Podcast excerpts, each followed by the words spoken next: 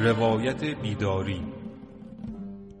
فصل اول تاریخ مشروطه ایران اثر احمد کسروی.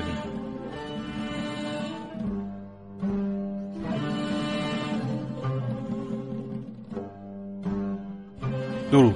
من امیر مبارکی هستم و این نونزدهمین قسمت از پادکست روایت بیداری هست که در اون به خانش کتاب تاریخ مشروطه ایران اثر احمد کسروی می‌پردازیم. در قسمت گذشته چه شنیدیم؟ قانون اساسی. قانون اساسی که مجلسیان داده بودند به دربار و درباریان به بهانه مریضی شاه هی امروز و فردا می‌کردند. بالاخره بعد از ورود ولیعهد محمد علی میرزا به تهران شاه اون رو امضا کرد ولیعهد هم اون رو امضا کرد و تمام. مردم شروع کردن به جشن و شادمانی. آقای کسروی هم شنیدیم که زیاد خوشحال نبود از این قضیه چون گفت که مردم همیشه یک چیزی رو بیش از حد خودش ارجدار می‌کنن یعنی بهش بها میدن. شادمانیشون بیش از حد بود. برای اینکه فکر می‌کردن تموم شد دیگه. همین که قانون اساسی اومد تمومه. مثل مدرسه که گفتم مدرسه دادیم تموم شد دیگه. همین چی خوب شد. یا خود ادالتخانه که وقتی شاه موافقت کرد ادالتخانه برپا بشه مردم شادی کردن گفتن تموم شد. خیلی با این قضیه گویا آقای کسروی موافق نیست و اعتقاد داره باید آرام و معتدل و با تجزیه و تحلیل تمام زوایا رو بررسی کرد. و به کوچکترین اتفاقی فکر نکنیم همه چیز تموم شده. بعد از اون شنیدیم که بالاخره نماینده های آذربایجان از تبریز به سمت تهران روانه شدند. چند نفرشون هی انگورت آوردن که گفت من حالا امروز میام که گفت فردا میام. بالاخره چند نفری رفتن دیگه قطعی. و شنیدیم که مردم چقدر اونجا هم شادمانی کردند و اون صحنه عجیب و احساساتی به وجود اومد که قرآن به دست گرفتن جلوی نماینده ها و مردم. مردم رو به قرآن قسم دادن نماینده ها رو به قرآن قسم دادن که هر دو پشوانه همدیگر باشن. نماینده ها بکوشند برای توده خدمت کنند. مردم هم دلگرمشون کنن پشوانه باشن برای نماینده ها همچنین از قفقاز که من در اپیزودهای قبلی هم مدام هی می‌گفتم قفقاز رو دست کم نگیرید آقای کسروی هم اینجا یک بخش مجزا داره که قفقازیان چرا انقدر با مشروطه ایران و با ایرانیان همبستگی داشتن؟ حالا هم به خاطر تعداد زیادی از ایرانیانی که اونجا در واقع سکونت داشتند و به خاطر اینکه خود قفقازی ها هم سرگرم همین داستان ادالت خواهی و آزادی خواهی بودند. این در واقع یک نوع همدلی و احساسات مشترک ایجاد می‌کرد. خلاصه این رو هم توضیح داد. و برسیم به ادامه کتاب.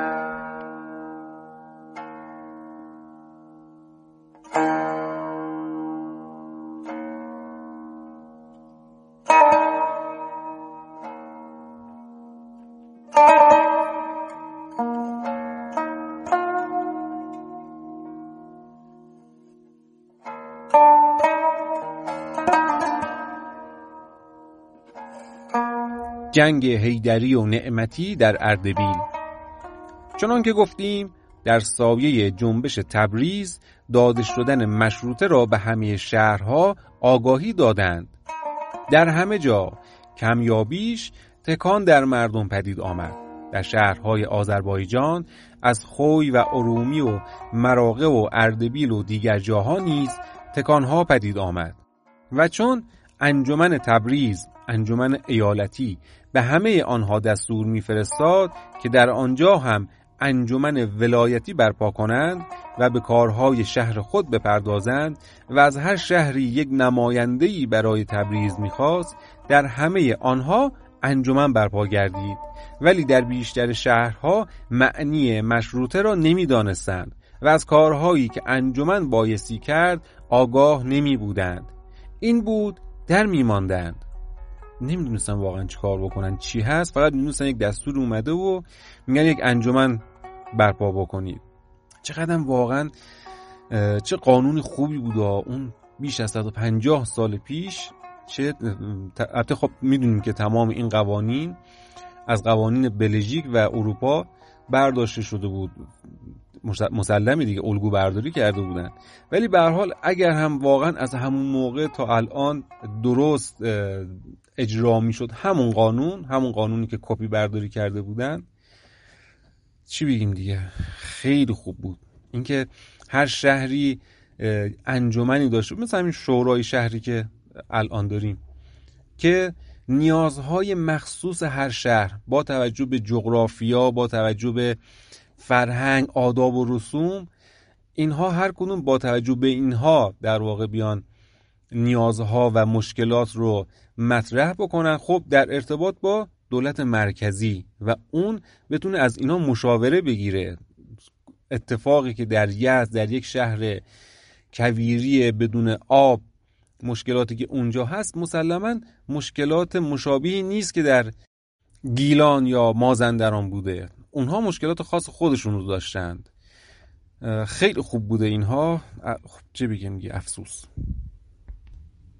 در همه جا ملایان پیش افتاده با اندیشه و دلخواه خود به کارهایی می پرداختند و آن را میدانی برای پیشرفت آرزوهای خود می پنداشتند. در هر شهری اگر هم یک یا چند تن می بودند که معنی مشروطه را می دانستند به سخن آنان گوش نمی دادند. در مراغه حاجی میرزا حسن شکوهی از سالها در این راه میکوشیده و با روزنامه ها پیوستگی می داشته و او درباره انجمن مراغه می نویسد نمی‌دانستند و نمیفهمیدند که مشروط چیست. کتابچه قانون اساسی چون به مراغه آمد ابدا معنی فصول او را نمیفهمیدند و تعجب می‌کردند که این همه شورش در سر این فصول بیهوده به چه میارزید. می نویسد مردم تو گویی چونی می‌دانستند که اعضای انجمن با ایشان نماز جماعت خواهند گذارد و یا مسائل شرعی یاد خواهند داد که در تقدس و تدین ایشان دقت زیاد می کردند. در این میان در اردبیل یک داستان شگفتی پیش آمد و آن اینکه بر سر برپا کردن انجمن جنگ هیدری نعمتی برخاست ای وای این جنگ های فرقی گفتیم دیگه شیخیون و متشرعین و هیدری نعمتی و این دو قطبی ها در ایران بسیار قوی و پرریشه بود در اون زمان دوباره سر همین انجمن انجمنی که قرار راهی برای تجدد و اصلاح طلبی باشه وسیلش چیه؟ همون داستان کهن جنگ های هیدری و نعمتی از چیزهای افسوس آور در تاریخ ایران داستان دو تیرگی هیدری و نعمتی است. ما نمی‌دانیم این از کی پدید آمد و چگونه پدید آمده. هیدر که بوده و نعمت که بوده. این می‌دانیم که زمان درازی شهرهای ایران دچار چنین دو تیرگی بودند. بدین سان که در هر شهری مردم به دو دسته بودند. یکی هیدری و دیگری نعمتی. و هر دسته با آن دیگری همیشه در هر کاری همچشمی و دشمنی می نمودند و به اندک بهانه به کشاکش برمیخواستند و زد و خورد می کردند. از زمان صفویان این در میان می بوده تا کم کم از سختی افتاده و در بیشتر شهرها از میان رفته و تا زمان مشروطه تنها در شهرهای اندکی بازمانده بود که هر چند سال یک بار آواز از آنها برخواستی. به ویژه به هنگام محرم که چون دسته ها بستندی و آن نمایش ها را نمودندی اوباش میدان یافته به کین جویی ها و خودنمایی ها پرداختی. یکی از آن شهرها قزوین می بود که در همان سال نخست مشروطه در دهم محرم در بیرون دروازه دو دسته با هم به زد و خورد پرداختند و در میانه دو تن کشته شده و گروهی بیش از سی و چهل تن زخمی شدند. دیگری از آنها شوشتر می بوده که تا همین نزدیکی ها باز می ماند و من در سال 1302 خورشیدی که به خوزستان رفتم برای نخستین بار آن را در آنجا دیدم. شهر به دو بخش شده یک بخش را نعمتی خانه و دیگری را هیدری خانه می خواندند و باشندگان هر بخش خود را از دیگران جدا می گرفتند. دیگری اردبیل می بود که تا آغاز مشروطه باز می ماند و در نتیجه آن بود که بر سر پا کردن انجمن کار به کشاکش و زد خورد انجامید.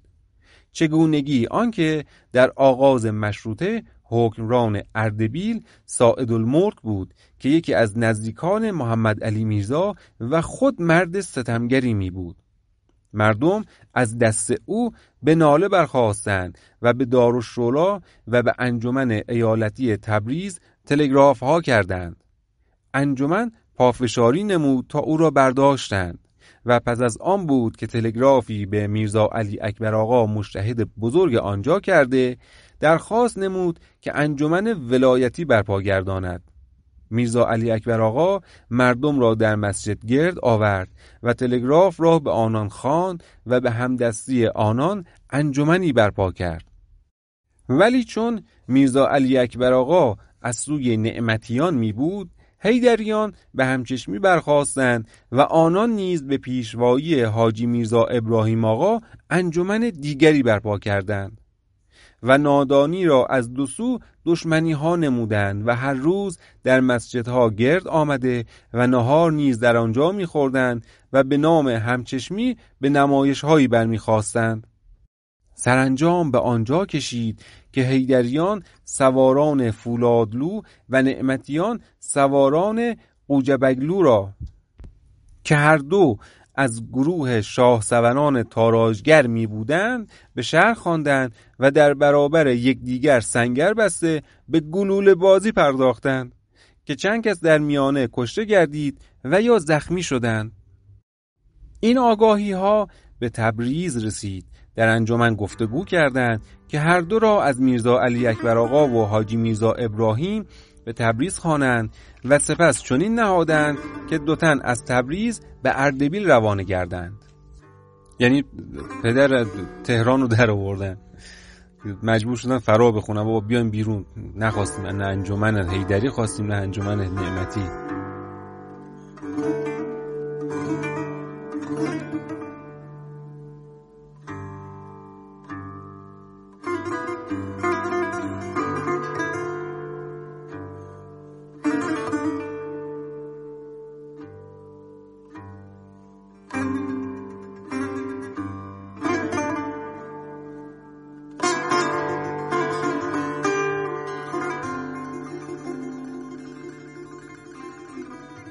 در اینجا گفتار سوم به پایان رسید.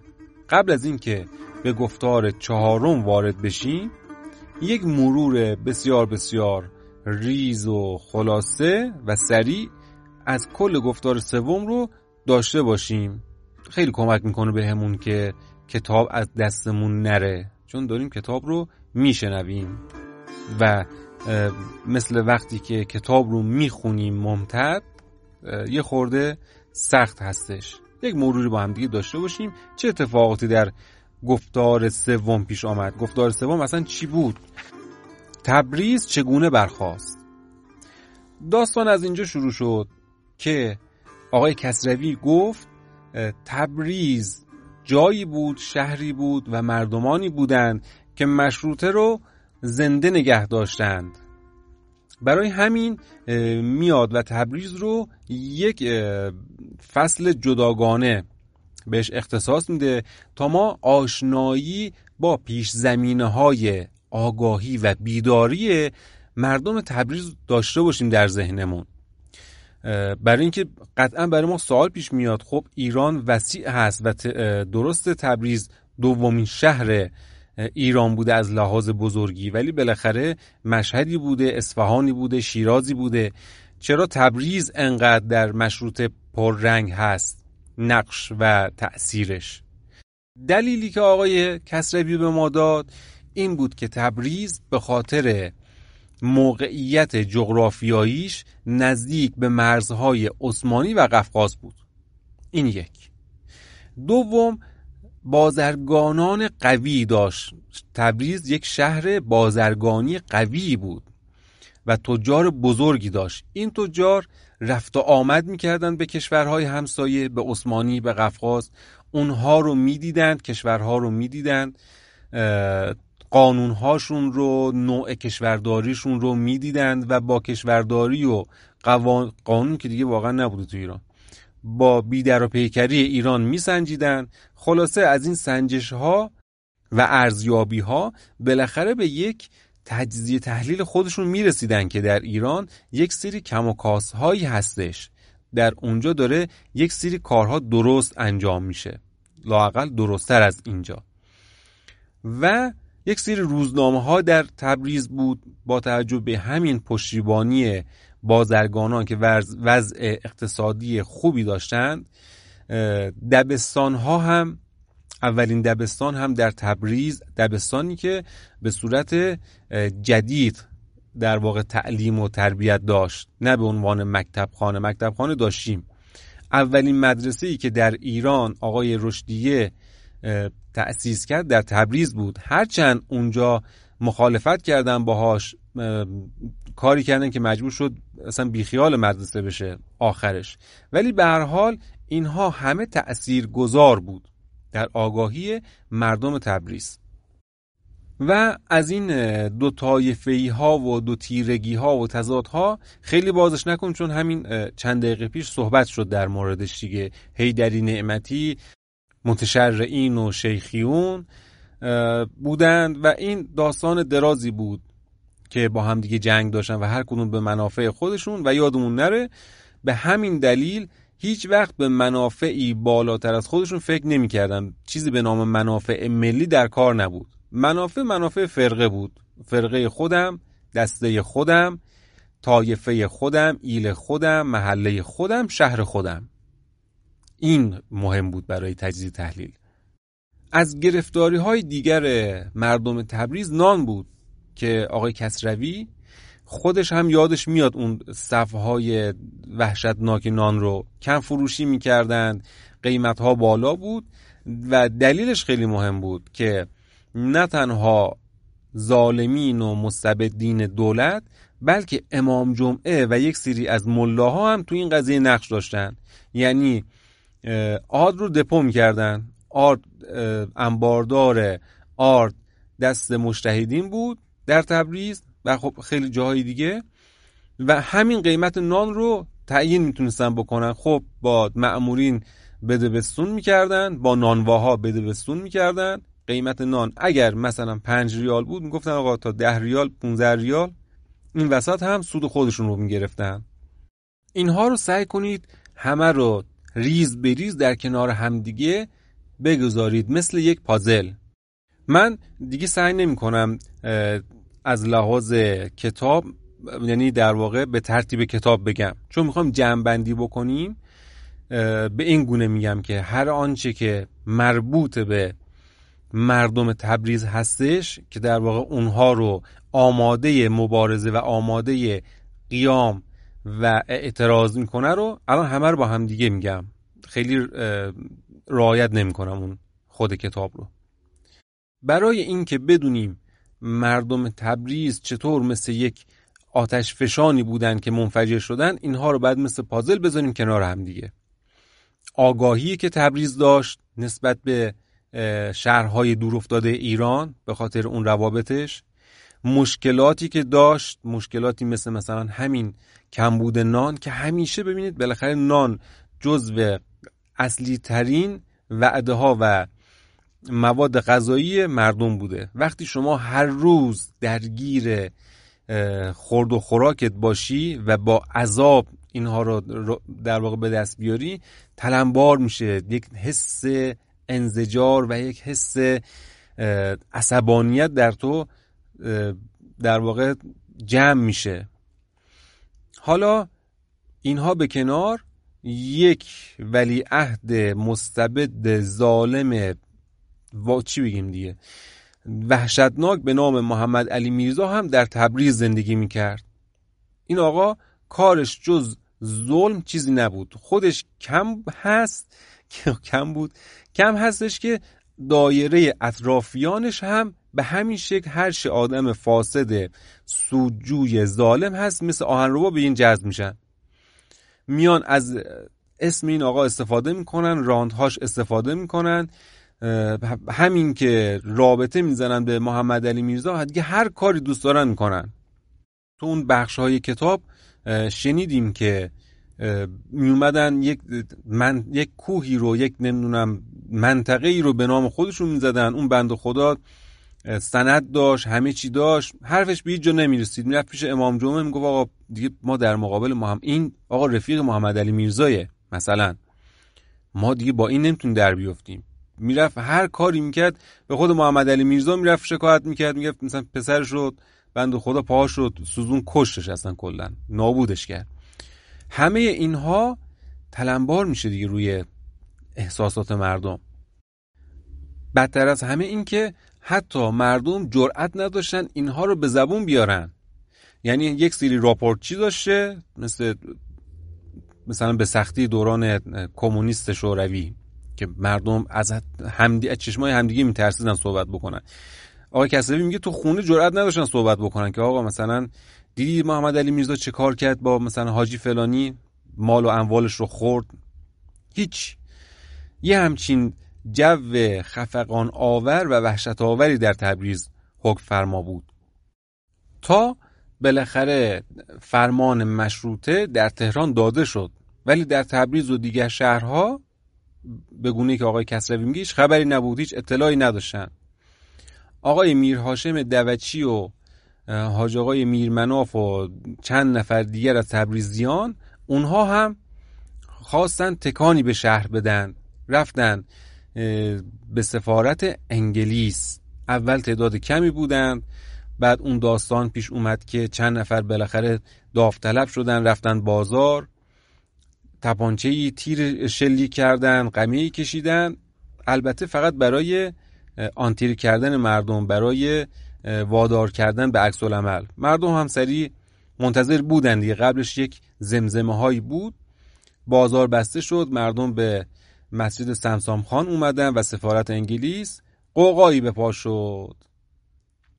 من تصویر شخصی خودم اون تیر تپانچه‌ای که در بازار تبریز شلیک شد احساسم اینه که اون مثل یک جرقه بود اون مثل تیری بود که به یک انبار بارود بزنن.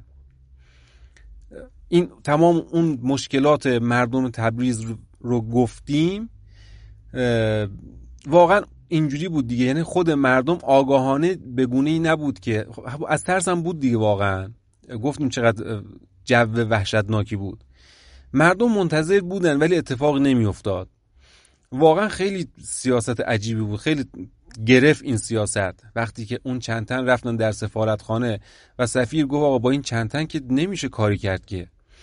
بعد که اون دوستان رفتن در بازار اون تپانچه اون تیری که زده شد اصلا انگار واقعا خورد به اون منبع و انبار باروت ظلم های مردم تبریز. منفجر شد واقعا.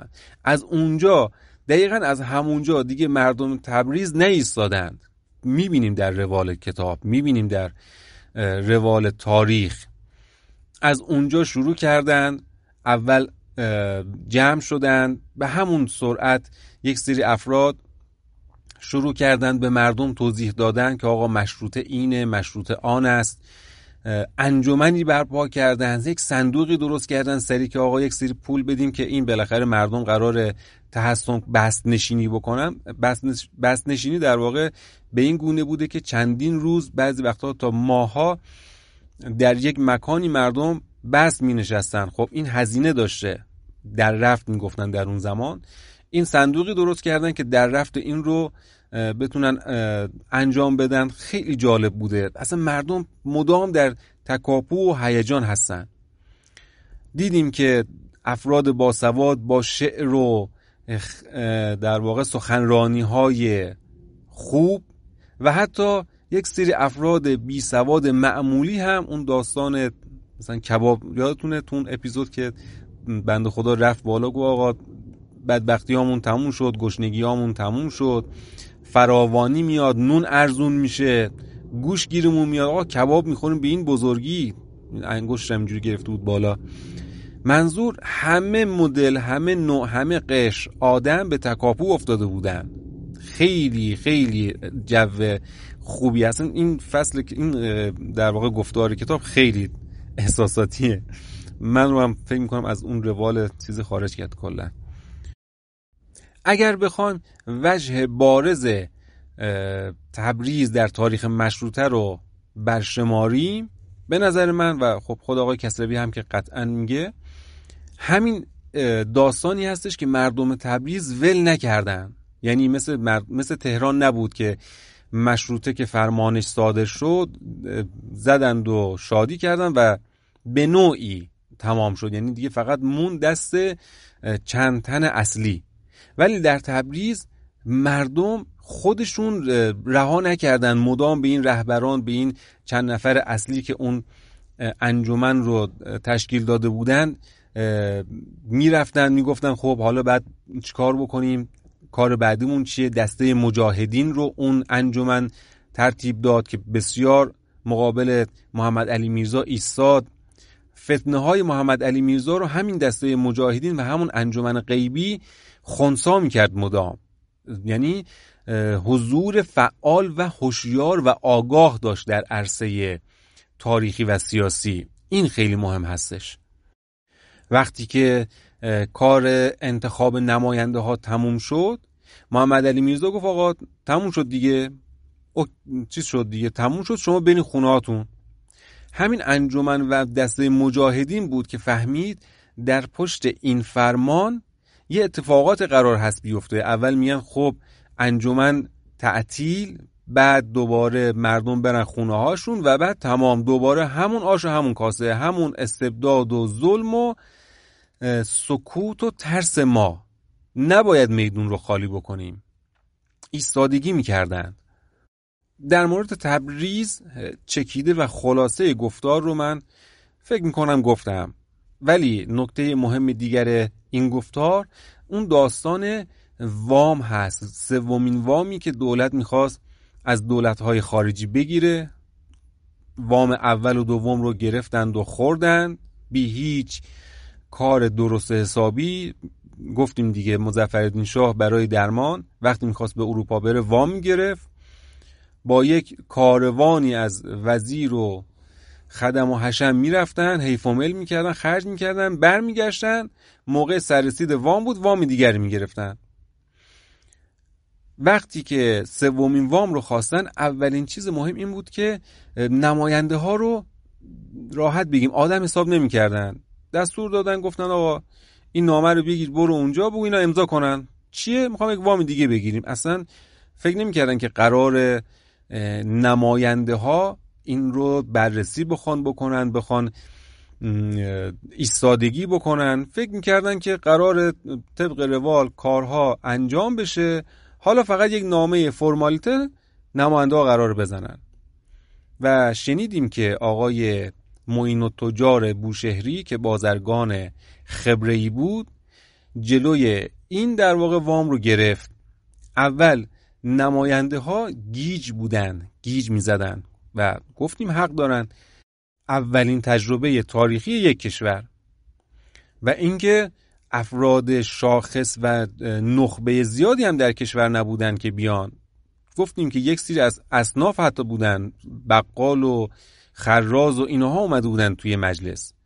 بنابراین اینا نمی‌تونستن تجزیه تحلیل بکنن. موین و تجار با اون شمه تیز تجاری و اقتصادیش گو آقا این زیاده یعنی چی 20 کرور شما برای چی می‌خوای؟ اول بگو اون وامای قبلی رو چیکار کردی؟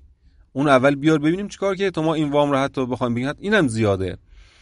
خلاصه این ایستادگی جلوی دولت یک شوکی به دولت وارد کرد و یک اعتماد به نفسی به نماینده ها که بله قرار ما اونجا اومدیم که از حق مردم دفاع کنیم. ما اومدیم که از حق ایرانیا دفاع بکنیم. ایران رو به در واقع پشیزی نفروشن. به یک وام گمرکات نمی‌دونم جنوب و شیلات شمال و اینها رو پستخانه و این تمام اینها رو ندن که بخوان چند کرور وام بگیرن. بعد آقای بهادر خان و فلان و فلان بخوان اینها رو بزنن به بوق. ایده ای هم که آقای موین تجار داد گو آقا شما کمترین مبلغی که کارت را میفته چی هست؟ مثلا دو کرور یک کرور فلان تومان. ما خودمون خود تجار جمع میشن این پول رو بهتون میدیم. شروع کردن با تجار دیگر شهرها در تلگراف خانه به صحبت نشستن خود مردم هم شروع در واقع شوقی پیدا کرده بودند. هر کسی از فقیر و غنی شروع کرد به موافقت به پول گذاشتن.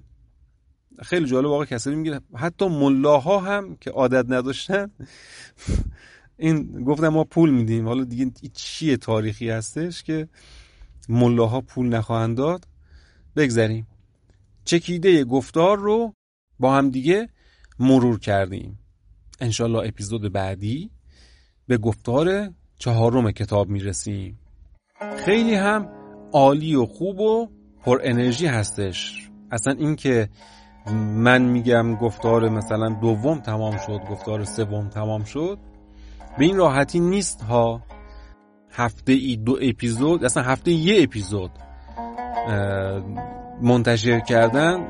به خدا آسون نیستش. ولی من لذت می‌برم. واقعا لذت می‌برم و امیدوارم شما هم لذت ببرید و دوست داشته باشید پادکست رو. لطفا خواهش می‌کنم ما نه حامی مالی داریم نه برای درآمدزایی این کار کردیم. برای دل خودمون بوده واقعا. تنها حامی بودن و تنها حمایتتون این هستش که ما رو معرفی کنید لطفا به دوستانتون. این بیشترین انرژی رو به من میده. گفتم هم هی, ما... هی من میگم ماما من هستم من امیر مبارکی هیچ کسی نیست خودم تنها. ولی همین دیدن این که افراد زیادی دارن کتاب رو گوش می‌کنن هم پای من دارن میان. این بهترین انرژی هستش برای من. هیچ چیز دیگه ای نمی‌خوام از شما دوستان. سلامتیتون هم البته می‌خوام. از خدا. این کرونا لعنتی هم زودتر تموم بشه.